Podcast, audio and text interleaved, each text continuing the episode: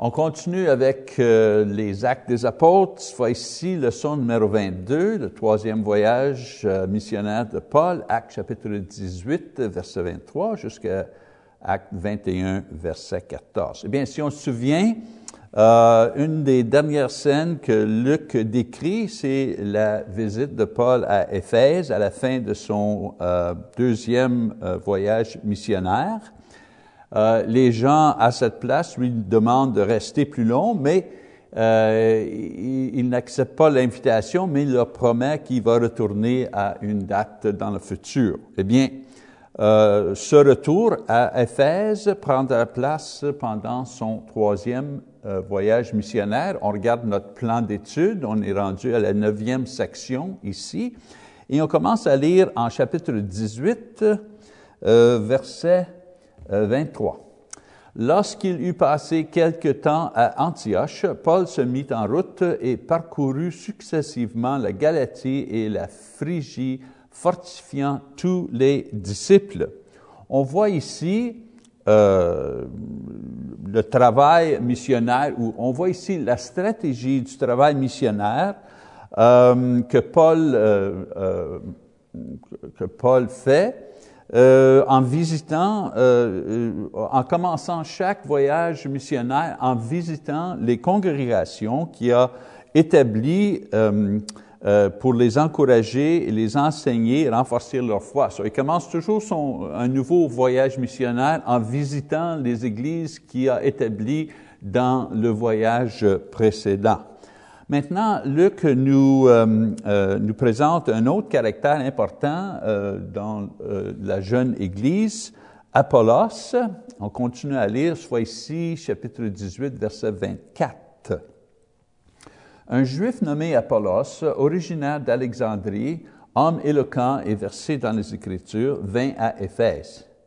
Il était instruit dans la voie du Seigneur et fervent d'esprit il annonça et enseigna avec exactitude ce qui concerne Jésus, bien qu'il ne connût que le baptême de Jean.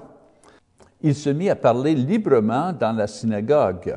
Aquilas et Priscille, l'ayant entendu, le prirent avec eux et lui exposèrent de plus exactement la voix de Dieu.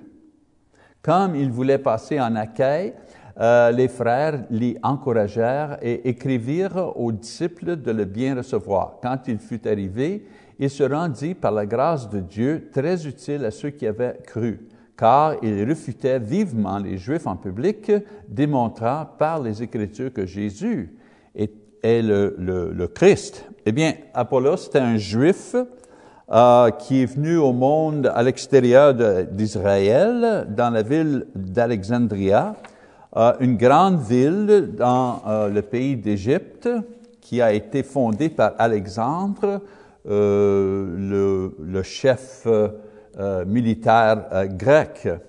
dans cette ville, on avait une université et une bibliothèque et c'était considéré une place de connaissance et, d'éducation.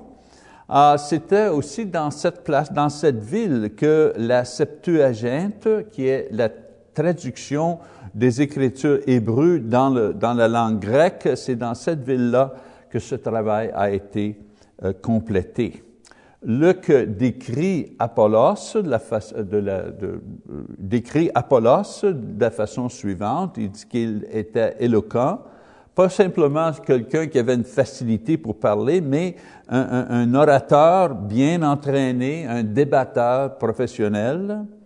Euh, il était versé dans les Écritures euh, et capable de se servir de ses, talents de débatteur et orateur en enseignant euh, les Écritures et aussi une formation incomplète.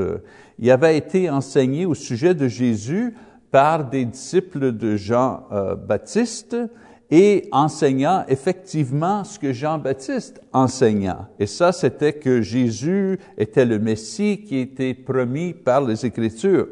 Mais le fait que Luc nous dit qu'il connaissait seulement que le baptême de Jean suggère que Apollos euh, a dû être disciple de Jean et a reçu le baptême de Jean, mais n'était pas euh, connaissant de euh, le, ministère de Jésus qui incluait sa mort et sa résurrection et la grande commission aux apôtres de prêcher l'Évangile et baptiser tous les croyants qui se repentant au nom de Jésus. ceci explique pourquoi, après avoir été enseigné plus complètement le chemin, euh, qui est la façon qu'on décrivait le christianisme euh, au début, on appelait ça le chemin. Euh, on ne l'a pas rebaptisé. Même si on, l'a enseigné plus complètement, l'Évangile, on ne l'a pas baptisé.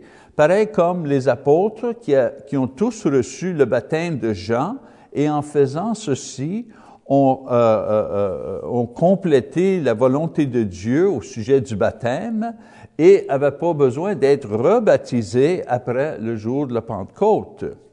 L'idée ici est très simple. Euh, tous ceux qui ont reçu le baptême avant la Pentecôte, autrement dit, tous ceux qui ont reçu le, le baptême de Jean avant la Pentecôte, les apôtres, les disciples de Jean-Baptiste, Apollos ici, eux n'avaient pas besoin d'être rebaptisés après la Pentecôte.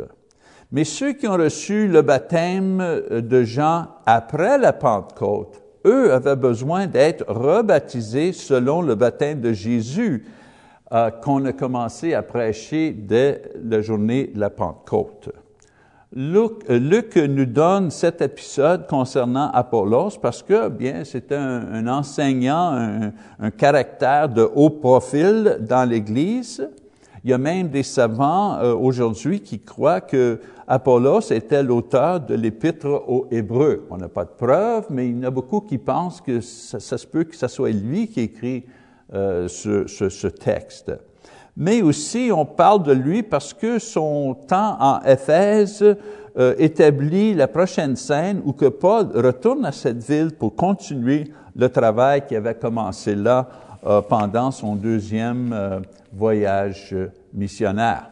Eh bien, on voit que Apollos a reçu les instructions nécessaires au sujet de l'Évangile de Priscille et Aquilas, il euh, faut noter que Luc nomme la, femme euh, Priscille en premier dans euh, plusieurs euh, traductions de la Bible.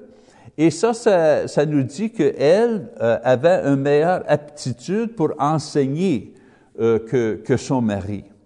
Maintenant, ceci ne contredit pas ce que Paul nous donne au sujet de euh, l'enseignement et la position des femmes dans l'Église, euh, ou qui nous enseigne que les femmes ne doivent pas enseigner les hommes dans l'Église, mais dans cette situation, ils n'étaient pas dans une assemblée de l'Église, c'était une situation privée.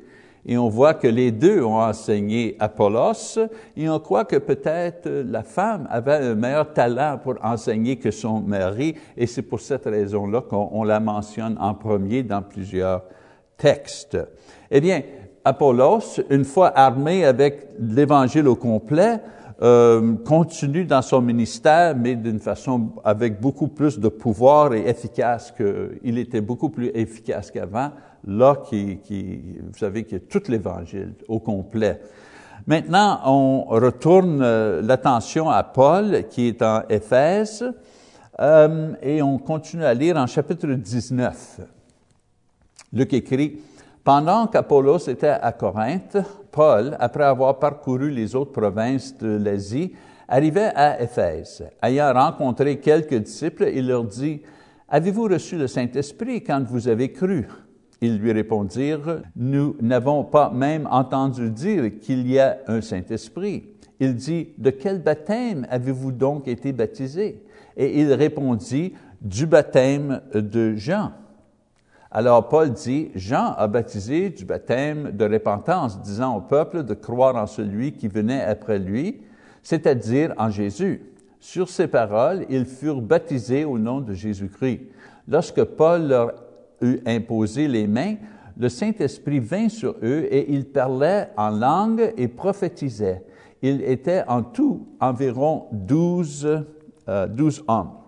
Maintenant, il y a beaucoup de gens qui assument que ces hommes ont été baptisés par Apollos, mais il n'y a rien dans le passage ici qui nous dit ou qui supporte l'idée que c'est Apollos qui a baptisé ces hommes-là.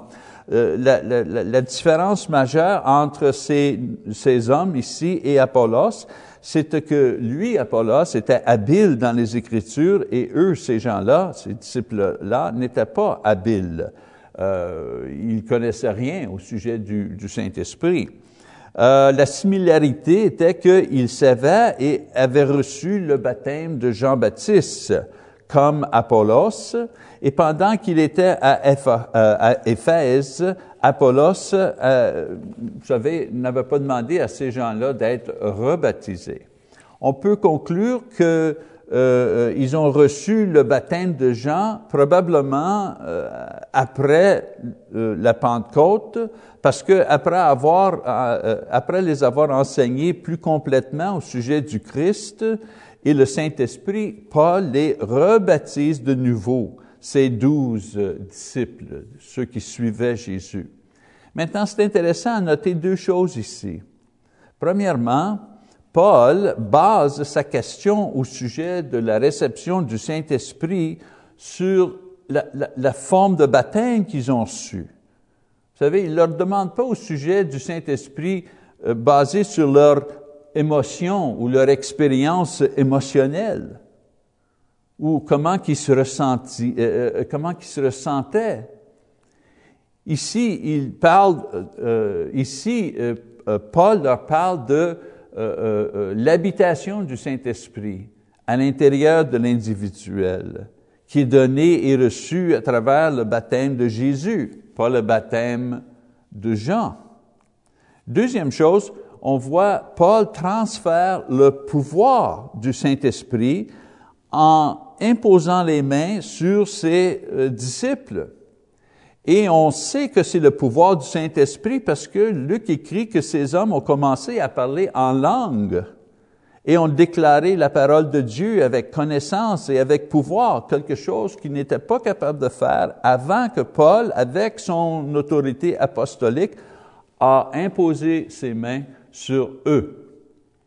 Ceux ici, donc, deviennent les premiers convertis légitimes euh, en Éphèse. Maintenant, Paul établit l'Église en Éphèse, on lit chapitre 19, verset 8. Ensuite, Paul entrait dans la synagogue où il parlait librement. Pendant trois mois, il discourut sur les choses qui concernaient le royaume de Dieu, s'efforçant de persuader ceux qui l'écoutaient. Mais comme quelques-uns restaient endurcis et incrédules, décriant devant la multitude la voix du Seigneur, il se retirait d'eux, sépara les disciples et enseignant chaque jour dans l'école d'un nommé Tyrannus. Cela durant deux ans, de sorte que tous ceux qui habitaient l'Asie, juifs et grecs, entendirent la parole euh, du Seigneur. Ici, on voit le patron euh, familier la prédication aux Juifs qui réagissent euh, négativement et Paul, euh, vous savez, tourne son attention aux gentils. Luc nous dit que Paul a passé un, bon bout de temps en Éphèse, deux ans. Euh, il prêchait exclusivement aux gentils avec succès parce que Luc nous dit que l'Évangile a été répandu de cette place euh, euh, tout partout euh, dans la région. Éphèse était vraiment un centre économique et politique de cette province. L'Évangile se répandait comment? Ben, à travers des gens. Probablement, Paul envoyait différents travailleurs entraînés et envoyés de cette location en Éphèse. Luc mentionne aussi qu'il y a eu beaucoup de miracles que Paul a fait et que Dieu se servait de lui de façon euh, majeure jusqu'au point qu'il n'avait qu'essayer de copier Paul. Il, essayait de faire des, des, des, euh, des, des prodiges en se servant du nom de, de Paul. Euh, mais, ils n'ont pas eu le même résultat. Je vous encourage de lire toute cette section-là. C'est drôle même ce qui est arrivé. Le résultat du ministère de Paul on voit non seulement dans les conversions et dans les guérisons, mais aussi beaucoup qui pratiquaient les, arts euh, noirs, la magie, ces choses-là, ont amené leurs livres de magie, des, livres qui coûtaient très cher à l'époque, et les ont brûlés euh, dans le carré euh, public et ont tourné leur attention et leur dévotion au Seigneur. Autrement dit, ils ont abandonné la magie et la preuve de leur repentance, c'est qu'ils ont brûlé tous les livres et tous les objets qui servaient dans cette pratique. Eh bien, Paul, qui voit que son travail et l'Église bien établie, commence à faire des plans à revisiter les églises qui avaient établi dans la région de la Macédoine, vous savez, Philippe, Thessalonique, Bérée, euh, et aussi dans la région d'Achaïe, euh, l'église à Athènes, l'église à euh, Corinthe. Euh, il voulait visiter toutes ces églises-là avant euh, de retourner à, Jérusalem et peut-être recommencer un quatrième euh, voyage missionnaire et cette fois-ci, le but était d'aller jusqu'à Rome. Ah, il, pense à ces choses quand le trouble arrive, pas de les Juifs qui ont toujours été en opposition contre lui, mais des gentils dans la région euh, où que Paul, sa prédication a affecté euh, la vie de certaines personnes euh, certains euh, artisans, euh, leur vie a été affectée par la prédication et les enseignements de Paul au sujet du Christ. Éphèse, la ville d'Éphèse est une grande ville de cette région et dans ce temps, euh, la ville servait comme un port majeur, un port d'entrée pour euh, le territoire de l'Asie mineure. Euh, qui est aujourd'hui le, pays de Turquie. Il y avait un grand boulevard, boulevard dans cette ville, 70 pieds ou en, en mètres, 21 mètres de large, qui traversait toute la ville. Et euh, la population à cette époque, environ 300 000 personnes. C'est très grand pour une ville de cette époque. Beaucoup de, voies publiques étaient enlignées avec du marbre et euh, on avait des bains publics et le théâtre dans la ville avait une capacité de 50 000 spectateurs. Il y avait un temple dans cette ville, le temple à la déesse Diane, euh, euh, était situé dans cette ville et considéré, le, temple même était considéré comme un des sept merveilles euh, du monde ancien. Un peu sur le sujet de Diane, dans la mythologie grecque, Diane était décrite comme la, fille de les dieux Zeus et Leto et la jumelle de Apollo. Euh, on, l'adora comme la déesse de la chasse, la déesse des animaux sauvages, de la nature sauvage et de euh, l'accouchement et la protectrice de jeunes vierges. Eh bien, autour du temple, euh, on avait une communauté d'artisans euh, qui gagnaient euh, leur vie en faisant des pièces de monnaie, des statues, des objets euh, en, euh, pour honorer la euh, dièse Diane. Eh bien, ce monde-là, là, les artisans, les familles, tout ça, était organisé dans une forme d'union qui avait une influence considérable dans cette ville, dans la ville d'Éphèse, où que la culture et la religion et, la, politique, vous savez, était toute, faisait toute euh, une seule unité. Dans cette ville vient Paul, l'apôtre, et pendant deux ans, il prêche et il enseigne qu'il y a seulement qu'un Dieu, et c'est pas Diane. Et que euh, l'adoration et l'obéissance à Dieu est exprimée en obéir et suivre Jésus-Christ, pas Diane. Et une partie de la vie chrétienne demande qu'on abandonne les idoles, comme Diane, et on donne notre vie et nos ressources à Jésus, et non au temple de Diane et aux objets religieux faits par les artisans de Diane. Eh bien, avec tout cela, il devait y avoir des problèmes. Et il y a eu des problèmes. On lut chapitre 19, verset 23. Il survint à cette époque un grand trouble au sujet de la voix du Seigneur. Un nommé Démétrius, orfèvre, fabricant et argent de temples de Diamle, et procurait ses ouvriers un gain considérable. Il les rassembla avec euh, ceux du même métier et dit, Ô homme, vous savez que notre bien-être dépend de cette industrie, et vous voyez et entendez que non seulement à Éphèse, mais dans presque toute l'Asie, ce Paul a persuadé et détourné une foule de gens en disant que les dieux faits de mains d'hommes ne sont pas des dieux.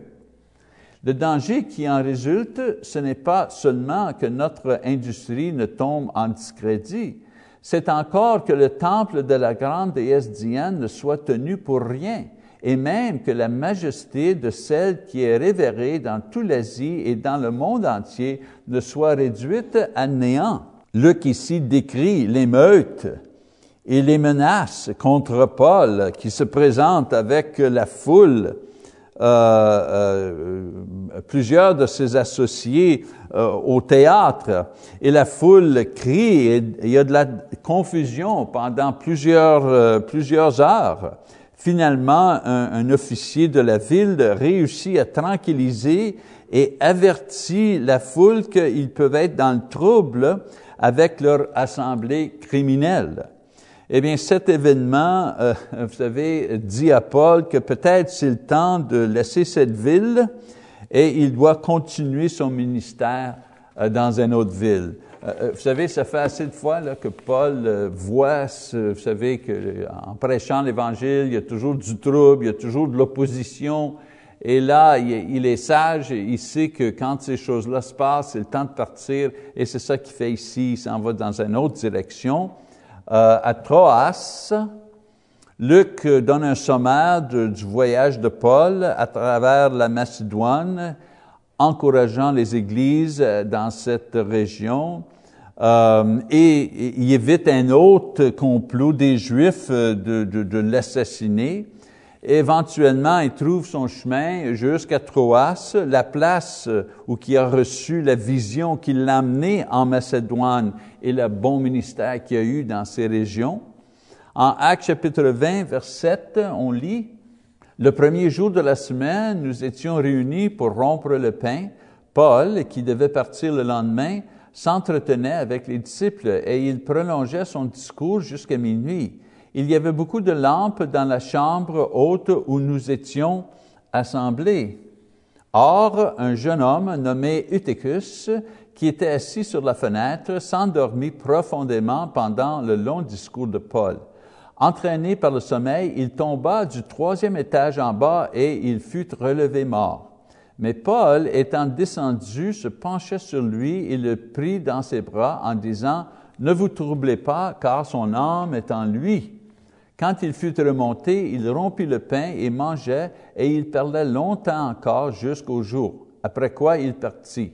Le jeune homme fut ramené vivant, et ce fut le sujet d'une grande consolation. Eh bien, Luc décrit ce miracle dans, dans une façon très simple. Un jeune garçon est mort, est tombé du troisième euh, étage, euh, mais euh, Paul ramène ce jeune homme-là à la vie avec juste sa parole. Vous savez, le, le, le, Paul, le talent de, pas Paul, mais de Luc, le talent de Luc, c'est qu'il est capable de décrire en détail des événements spirituels euh, importants, mais il, il, est décrit d'une façon qui le rend naturel et familier et vrai même si ces choses-là ont pris place dans une culture et dans un temps, vous savez, tellement loin de nous, on est capable quand même de comprendre à travers l'étude biblique le, le, le, monde et les événements, euh, euh, euh, euh, vous savez, dans nos vies aujourd'hui. Écoute, on peut imaginer un jeune qui écoute pendant une heure ou deux, qui, qui perd, vous savez, qui perd la carte, qui tombe endormi. On, on, on voit ça même dans nos assemblées aujourd'hui. Heureusement, on n'est pas assis, vous savez, dans une fenêtre. Euh, mais euh, juste un, mot là, pour dire le, talent de Luc d'être capable de, vous savez, d'exprimer de, ces grandes choses-là d'une façon qu'on peut les comprendre et, les voir même dans nos vies euh, aujourd'hui. Eh bien, on, on continue euh, avec euh, Paul. À ce moment ici, Luc continue son récit méticuleux euh, des mouvements de Paul en décrivant en détail le voyage de Paul de Éphèse à travers la Macédoine jusqu'à Troas et maintenant jusqu'à Milet, qui est une ville euh, euh, au bord de la mer au sud de Éphèse. Maintenant, dans Actes chapitre 20, verset 16, on apprend que le but de Paul, c'est de retourner à Jérusalem pour la journée de la Pentecôte une journée qu'on va apprendre plus tard qui, a amené beaucoup de souffrance. Eh bien, une fois à Milet, Paul euh, euh, euh, appelle les anciens qui sont situés en Éphèse de venir et de le rencontrer à Milet, dans cette ville-là, et il partage avec eux plusieurs choses importantes. Premièrement, sa situation personnelle. En Actes chapitre 20, verset 17, on lit, Cependant, de Milet, Paul envoya chercher à Éphèse les anciens de l'Église. Lorsqu'ils furent arrivés vers lui, il leur dit, Vous savez de quelle manière, depuis le premier jour où je suis entré en Asie, je me suis sans cesse conduit avec vous, servant le Seigneur en toute humilité, avec l'âme et au milieu des épreuves que me suscitaient les embûches des Juifs vous savez que je n'ai rien caché de ce qui vous est été, était utile et que je n'ai pas craint de vous prêcher et de vous enseigner publiquement et dans les maisons, annonçant aux Juifs et aux Grecs la repentance envers Dieu et la foi en notre Seigneur euh, Jésus-Christ. Et maintenant, voici, lié par l'Esprit, je vais à Jérusalem, ne sachant pas ce qui euh, m'arrivera, Seulement, de ville en ville, l'Esprit Saint m'avertit que des liens et des tribulations m'attendent. Mais je ne fais pour moi-même aucun cas de ma vie, comme si elle m'était précieuse, pourvu que j'accomplisse ma course avec joie et le ministère que j'ai reçu du Seigneur Jésus d'annoncer la bonne nouvelle de la grâce de Dieu. Et maintenant voici, je sais que vous ne verrez plus mon visage, vous tous au milieu desquels j'ai passé en prêchant le royaume de Dieu. C'est pourquoi je vous déclare aujourd'hui que je suis pur du sang de vous tous, car je vous ai annoncé tout le conseil de Dieu sans en rien cacher. Bien, Paul commence en revisant et confirmant la base de son ministère avec eux, qui était la prédication de l'Évangile, qui déclare il a fait avec pleine confiance de sa vérité et de son pouvoir. Aussi, il dévoile que le Seigneur le dirige à retourner à Jérusalem. On croit que si c'était à Paul, si, Paul avait à décider, il voudrait mieux rester dans le champ missionnaire pour établir des églises et renforcer les églises qui étaient déjà là. Mais euh, il dit, par la direction de Dieu, il, il est obligé de retourner à Jérusalem. Il leur dit aussi qu'il va trouver le trouble et l'emprisonnement euh, pendant son retour. Paul déclare que euh, euh, ceci est son dernier adieu. Il le fait penser qu'il a prêché l'Évangile au complet. Il a confirmé cet Évangile avec une bonne vie. Donc, personne ne peut le blâmer s'ils sont perdus ou s'ils manquent leur salut. Parce qu'il a tout fait non seulement pour prêcher et enseigner l'Évangile, mais il a tout fait pour confirmer avec sa vie pure que l'Évangile était euh, vrai et que sa prédication était sincère. Là, il leur donne une admonition, verset 28 jusqu'à 32. Il dit, Prenez donc garde à vous-même et à tout le troupeau sur lequel le Saint-Esprit vous a établi évêque pour paître l'Église du Seigneur qu'il s'est acquise par son propre sang. Je sais qu'il s'introduira parmi vous, après mon départ, des loups cruels qui n'épargneront pas le troupeau et qu'il s'élèvera du milieu de vous des hommes qui enseigneront des choses pernicieuses pour entraîner les disciples après eux. Veillez donc, euh, vous souvenant que durant trois années, je n'ai cessé nuit et jour d'exhorter avec larmes chacun de vous. Et maintenant, je vous recommande à Dieu et à la parole de sa grâce, à celui qui peut édifier et donner l'héritage avec tous les sanctifiés. Eh bien, Paul, le commentaire ici, c'est sur son travail personnel. Euh, il dit ceci n'est pas une vantardise, mais plutôt un encouragement à ces hommes de comment ils doivent agir comme euh, des dirigeants de l'Église. Euh, de base, ce qu'il dit, euh, faites comme, vous savez, faites comme j'ai fait, moi. Faites comme j'ai fait. Et dans ces versets, il leur donne un avertissement de, de faire attention euh, et faire leur travail euh, principal comme anciens. Et ça, c'est de protéger l'Église contre des faux docteurs et des faux enseignements. C'est intéressant de voir Paul se servir de trois différents termes qui font référence à ces hommes et leur ministère. Premièrement, euh, il sert du mot ancien. Les anciens, eh bien ça, c'est, euh, ça fait référence à, l'âge et l'expérience de ces hommes.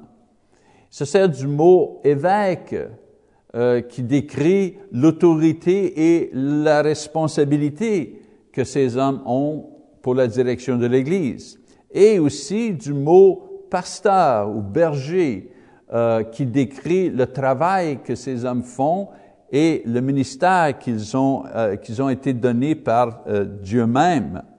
Dans l'Église du Nouveau Testament, dans l'Église apostolique, au temps de Paul et Pierre et les autres, tous ces termes faisaient référence aux mêmes personnes, ceux qui étaient chargé avec la direction de l'Église locale.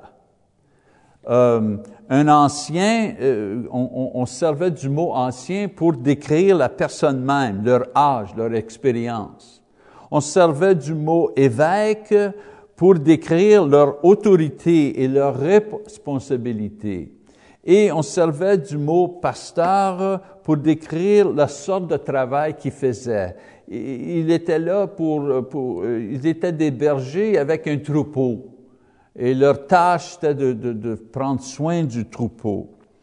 C'est seulement que beaucoup plus tard dans l'histoire que les églises, contre l'enseignement euh, du Nouveau Testament, ont commencé à changer euh, le, sens de ces mots et on a commencé à donner différentes autorités à différentes personnes dans l'Église. Par exemple, un pasteur ou un prêtre faisait référence à un ministre local ou un évangéliste. Un évêque, à un certain moment, un évêque maintenant euh, devenait un homme qui était responsable pour plusieurs congrégations. Au début, un évêque était responsable juste pour la congrégation locale, mais avec le temps, on, commençait à servir du terme évêque pour la personne qui était en charge de plusieurs congrégations. Okay? Avec le temps, on a inventé des nouveaux titres qui donnait encore plus de pouvoir à des individus dans l'Église, encore contre l'enseignement du Nouveau Testament. Donc, on a commencé à avoir des archevêques qui étaient responsables pour plusieurs évêques. Et là, on a invité le mot, inventé le mot cardinal. Cette personne était responsable maintenant pour une, une zone géographique, peut-être un pays au complet, et tous les, toutes les églises dans ce pays. Et finalement, le mot pape, euh, le tête de l'Église catholique euh, romaine. Eh bien, vous savez, aujourd'hui, euh, ça continue, hein, ces changements-là. Maintenant, on a des femmes qui servent comme évêques dans l'Église. Et on a même des homosexuels pratiquants qui servent comme ministres ou évêques dans différentes dénominations. Mais comme on voit dans la Bible, chaque congrégation a son, ses anciens, euh, vous savez, soit euh, si on les appelle des anciens ou des évêques ou des pasteurs, c'est trois mots qui font référence aux mêmes personnes. So, chaque congrégation est autonome et a ses anciens, ses diacres, ses évangélistes et ses enseignants. Okay? C'est pour ça que dans l'Église du Nouveau Testament, euh, frère Joseph euh, euh, peut être un ancien dans l'Église locale. Et frère Joseph est aussi évêque. Le mot évêque décrit seulement son autorité, mais on parle toujours de frère Joseph. Et frère Joseph, c'est un pasteur parce que il est un berger pour le troupeau qui est la congrégation locale. Une partie de nos efforts, nous comme des églises du Nouveau Testament, c'est de restaurer la structure et l'ordre de l'Église comme elle a été donnée dans le Nouveau Testament. On n'a pas le droit, le, Nouveau Testament ne nous donne pas le droit de changer l'ordre et l'organisation de l'Église locale. Ce sont tous des, inventions et des additions qui ont été mis là par les hommes et non autorisés par le Nouveau Testament. L'idée de rester avec la parole de Dieu, c'est exactement ce que Paul encourage ces anciens qui viennent d'Éphèse. Il leur dit, restez avec la parole et maintenir la parole de Dieu qui va maintenir l'intégrité spirituelle et biblique de l'Église. Je, relis une autre fois euh, verset 20, 32. Et maintenant, je vous recommande à Dieu et à la parole de sa grâce. Ça ici, la parole de sa grâce qui peut édifier et donner l'héritage avec tous les sanctifiés. C'est ça qui nous protège. On reste avec ce qu'on a été donné. Eh bien, Luc finit le, chapitre euh, avec, euh, avec euh, Paul, son dernier encouragement à ses anciens. il leur dit de servir comme il a été servi, pas pour gagner de l'argent. il leur dit aussi d'être généreux et même il cite quelque chose que Jésus a dit. il dit, je vous ai montré de toute manière que c'est en travaillant ainsi qu'il faut soutenir les faibles et se rappeler les paroles du Seigneur qui a dit lui-même, il y a plus de bonheur à donner qu'à recevoir. Eh bien, la scène ici finit avec un, un, au revoir très émotionnel lorsque Luc note que euh, ça va être la dernière fois que ses frères vont voir Paul. So, c'est très triste et émotionnel quand ils finissent euh, leur réunion ensemble. En chapitre 21, euh, Paul décrit euh, brièvement euh, le, voyage que Paul fait pour retourner à Jérusalem et aussi le trouble qui l'attend à Jérusalem. En chemin, Paul reçoit plusieurs avertissements de ne pas retourner, euh, de, qu'il va avoir du trouble, mais euh, il est convaincu euh, qu'il doit euh, aller et arriver à Jérusalem et il dit même qu'il est prêt à faire, il est prêt à faire face à n'importe quel trouble qui l'attend là euh, parce qu'il il va à la direction du Saint-Esprit et de Jésus même. On lit en chapitre 21, achevant notre navigation, nous allâmes de Tyr à Ptolémès, où nous, euh, euh, saluâmes les frères et passâmes un jour avec eux. Nous partîmes le lendemain et nous arrivâmes à Césarée, étant entrés dans la maison de Philippe l'évangéliste, qui était l'un des sept, nous euh, logeâmes chez lui. Il avait quatre filles vierges qui prophétisaient. Comme nous étions là depuis plusieurs jours, un prophète nommé Agabus descendit de euh, Jérusalem.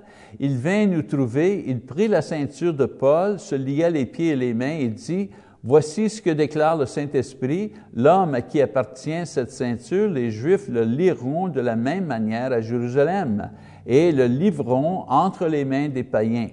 Quand nous euh, entendîmes cela, nous et ceux de l'endroit, nous priâmes Paul de ne pas monter à Jérusalem.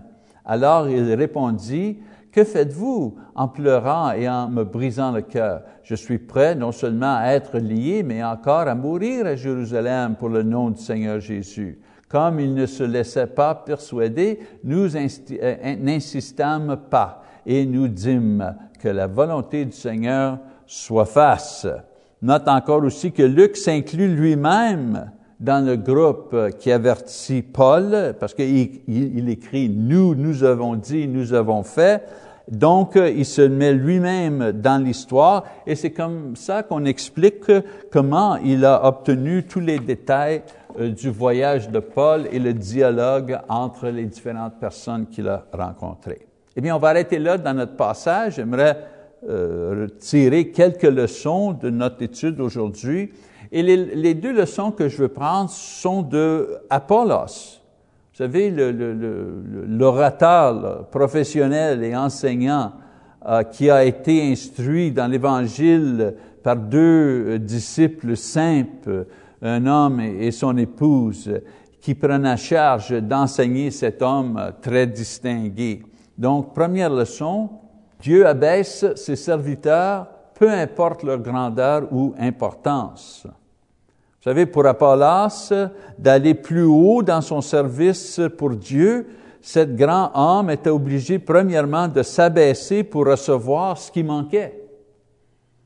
Vous savez, l'humilité, c'est une exigence pour celui qui veut euh, travailler comme ministère, pour celui qui veut servir efficacement le, le, le, nom du Seigneur, parce que cet grand homme de grande éducation s'est laissé enseigner par deux ouvriers, deux personnes très simples qui n'avaient pas d'éducation formelle, mais il a écouté quand même et a reçu l'enseignement de ces gens-là. Donc, il était prêt à, à s'abaisser pour avoir ce qu'il avait besoin pour servir le Seigneur. Et je crois qu'il y a une leçon là pour tous ceux qui veulent rendre service au Seigneur. Leçon numéro deux, prêchez ce que vous savez parce que vous ne sauriez jamais tout. Hmm? Apollos manquait certaines choses très importantes, certaines informations très importantes au sujet de l'Évangile et, et, Jésus, mais il a commencé malgré, malgré ça. Et Dieu a ajouté ce qu'il avait besoin au temps euh, propice. Eh bien, beaucoup de fois, vous savez, on sert de notre manque de connaissances comme une excuse pour ne pas servir. On a tous un certain talent, on a tous une certaine euh, connaissance. On, a juste à enseigner ce qu'on connaît. Dieu ne nous demande pas d'enseigner ce qu'on ne connaît pas. Il nous demande à partager ce qu'on connaît. Comme chrétien, vous savez, comme chrétien, on connaît tous notre propre histoire. Beaucoup de fois, même, si moi, j'ai une certaine euh, formation dans l'enseignement de la Bible, si je rencontre quelqu'un, je commence pas en leur enseignant le grec et toute la théologie du Nouveau Testament. Je commence avec mon histoire. Comment moi, Michel Mazzolongo, est devenu chrétien. Parce que c'est ça qui, a un impact sur les personnes. Euh, notre histoire personnelle. On connaît notre histoire. Notre histoire est sincère. Comment que moi, je suis devenu chrétien?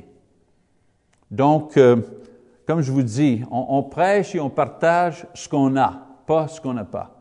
Et si on a besoin de plus d'informations, le Seigneur va nous fournir tout ce qu'on a besoin pour être efficace dans notre ministère. Eh bien, c'est ça pour ce fois-là.